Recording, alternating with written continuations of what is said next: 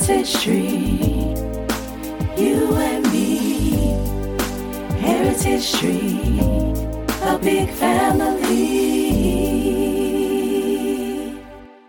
Welcome to Heritage Tree, where we talk about heritage care and development for people and organizations. And now to our host, Dr. Dena Michele Rosko.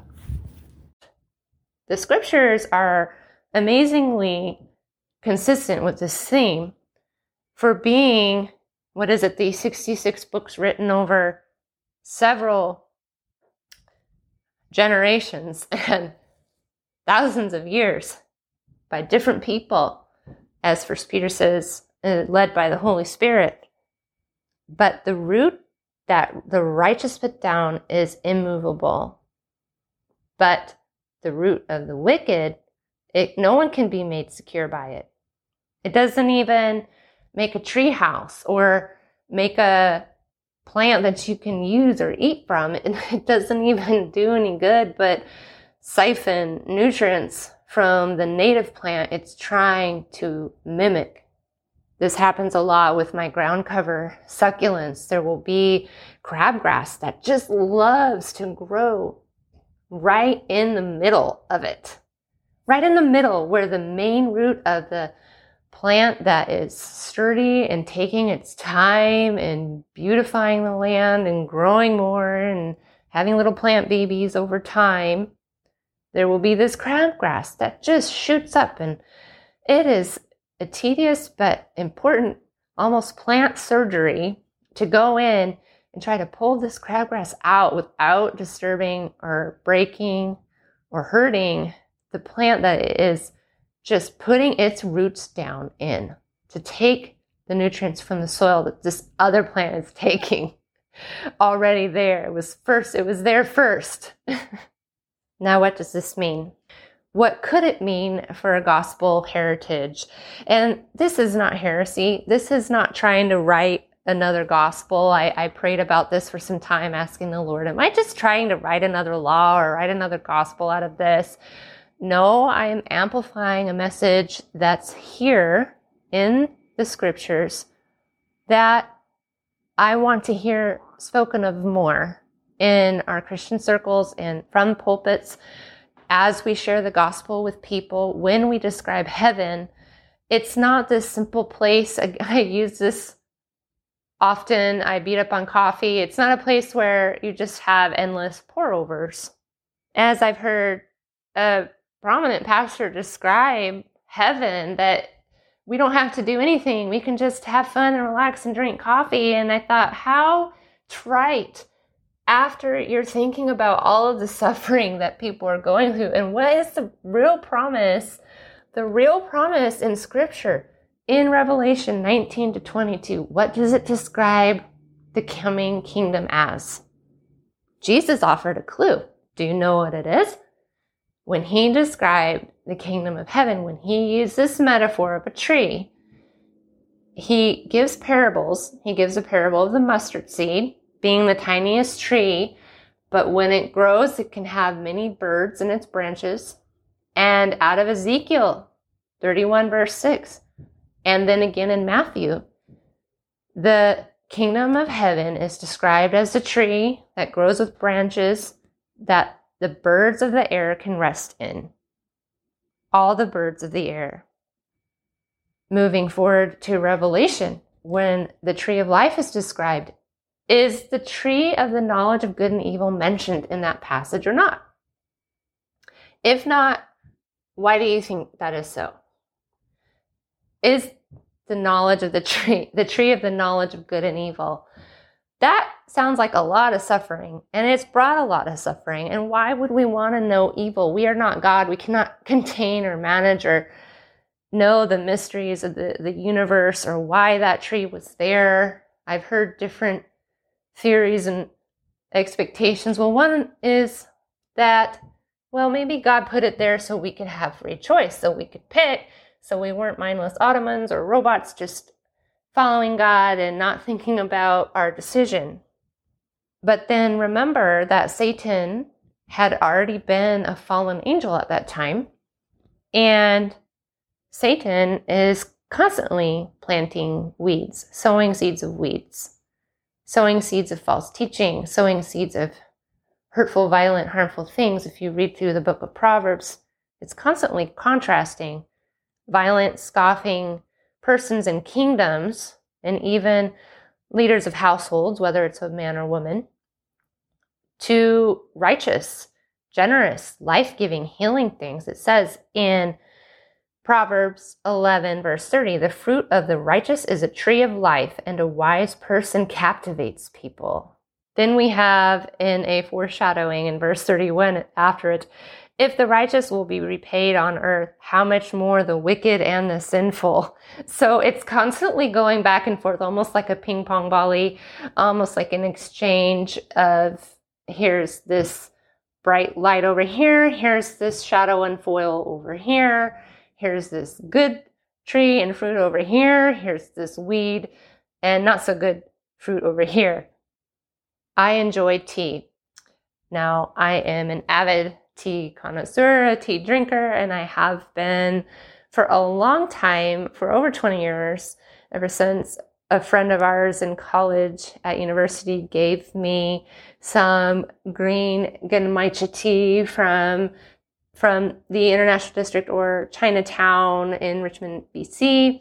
And my roommate and I, she being from Singapore, would enjoy in my brown teapot, also from this friend, with our little pink twinkly lights in our dorm room, a cup of tea every night. It was grand, and I still can taste it and remember our laughter and pleasant conversations and smiles.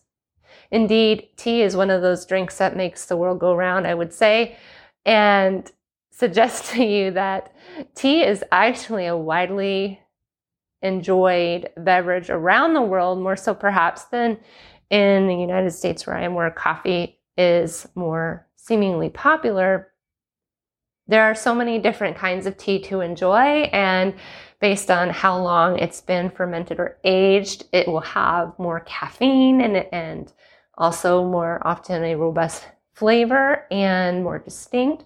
So you might have the white tea, which is the baby tea buds, tea leaves and then you might have the yellow tea, lesser known, the teenager tea, and it really does taste a little bit in conflict that way, a little bit temperamental, a little bit hopeful. And then you have the green teas, and then you have your oolongs, and then your dark teas like your pu'er and other more fermented teas that can also be aged in blocks. But then you have your herbals, your tisanes, which is a whole new world open up. And that is a whole new way, by the way, a whole new old way of doing a medicinal pantry. And we have plenty of these teas. And my husband laughs at me because he gets one little shelf on our pantry and a lot of the rest of it's devoted to tea. And some of that might be the rooibos or honeybush. White chrysanthemum is a favorite go to Osmanthus, I love that one. Rose, also very good. And on and on and on. And here you have just, we could talk for hours about tea and enjoy it together. Indeed, I've hosted many tea parties. There's the beautiful, artful, sewn together by hand tea balls that you put in a glass container of some kind. I used to enjoy it in these beautiful green stem glasses and it unfolds in a flower and it looks so pretty. And so it's a very fun conversation piece at a party. But tea, putting down roots. What does tea have to do with putting down roots? Well, a lot actually, and we could probably do more episodes or conversations around this topic. I want to focus on Revelation and get back to the promise of the tree of life. It says here, in Revelation 22, verse 1 Then he showed me the river of the water of life, clear as crystal, flowing from the throne of God and of the Lamb down in the middle of the city's main street.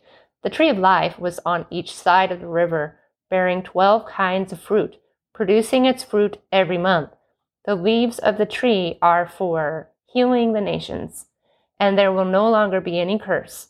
The throne of God and of the Lamb will be in the city, and his servants will worship him. They will see his face, and his name will be on their foreheads. Night will be no more. People will not need the light of a lamp or the light of the sun because the Lord God will give them light and they will reign forever and ever. Wow. So you may have heard heaven described in Revelation earlier as being this beautiful, bedecked with jewels city with gates that are made and fashioned out of one pearl. Yet God has a sense here that He is redeeming and making all things new. That there's a garden in heaven, hallelujah, and there's a tree of life and fruit for every month. And how many months are there in our calendar, the the Gregorian calendar as we've used it in the United States for a long time and in other places in the world? We've the 12 months. There's the 12 tribes of Israel. There's the 12 disciples. There's this theme of 12. And here we have not forgotten the nations, remembering a foe, a foe who feigns light, who pretends, who mimics to be a real source of the light. Here, the light being the Son of God, God being the source of light in heaven, in the new kingdom. Satan, having been cast out of heaven from his failed insurrection attempt with a third of the angels who became demons. And Jesus says, I saw Satan fall from heaven like lightning. There's such an erraticism, a sharp edge about him, but there's a light component as well. There's this mimicry of him. Who is the legitimate root? In Ephesians 4, we read, There is one body and one spirit, just as you were called to one hope at your calling, one Lord, one faith, one baptism, one God and Father of all, who is above all and through all in all. Now grace was given to each of one of us, according to the measure of Christ's gift, for it says, When he ascended on high, he took the captives captive, he gave gifts to the people. But what does he ascended mean, except that he also descended to the lower parts of the earth? The one who descended is also the one who ascended far above all the heavens to fill all things. And he himself gave some to be apostles, some prophets, some evangelists, some pastors and teachers, equipping the saints for the work of ministry to build up the body of Christ. Until we all reach unity in the faith and in the knowledge of God's Son, growing into maturity with a stature measured by Christ's fullness this one tree, this one kingdom tree, this one heritage tree, this one family tree of a forever family growing into maturity through Christ who has gone everywhere in this world and universe and who has this work for us to do now of putting down roots.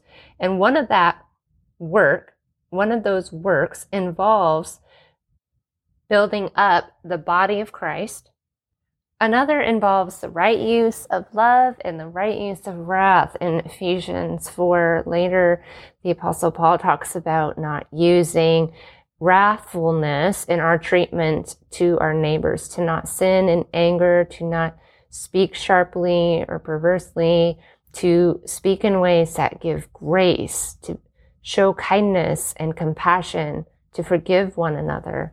These behaviors show the kind of root that we are growing from. And I would add the root that we are growing towards, the kind of tree that we are growing. But what I challenge you, does any of this work really mean or matter if not done with love? The Apostle Paul wrote to the church in Corinth and to this amazing hub of a city that had so much influence and access to roads and knowledge and education and the arts and and even these different religious beliefs and promiscuity and athleticism and all of this different vibrant and sometimes dark city life that he saw the value of speaking to culture of using cultural sensitivity and how he communicated the gospel to the different congregations and the different groups of believers and the different churches that he wanted to almost desperately, he would say with anxiety, the pressure of him that he felt to influence the churches. In 1 Corinthians 13, he says, What remains? What remains is love. Faith, hope, and love remain, but the greatest of these is love. In Romans 8, he says, What will separate us from the love of God? Nothing. Not height, not depth, not angels, not demons, not things present, not things to come, not death, not life, not any power, not any other created thing will separate us from the love of God which is in Christ Jesus our Lord. And he cautions that no matter how great and excellent our knowledge is of anything, but especially of the Lord, no matter how fantastic our faith to move mountains or our teaching or our influence, none of these things matter if it's not done with love. Love is the neighborly factor. It's the influence, the neighborly influence, the pivot point, the hinge on which a door opens so that people can better access the gospel, so that they can better be together, more united as a family. Thank you for joining us. If you like what you heard, tip us at the link below and inquire, subscribe, and shop our merchandise label of Heritage Tree and Heritage at denamichelerosko.com and dogwoodgroup.io. Come back again when we gather around the Heritage Tree.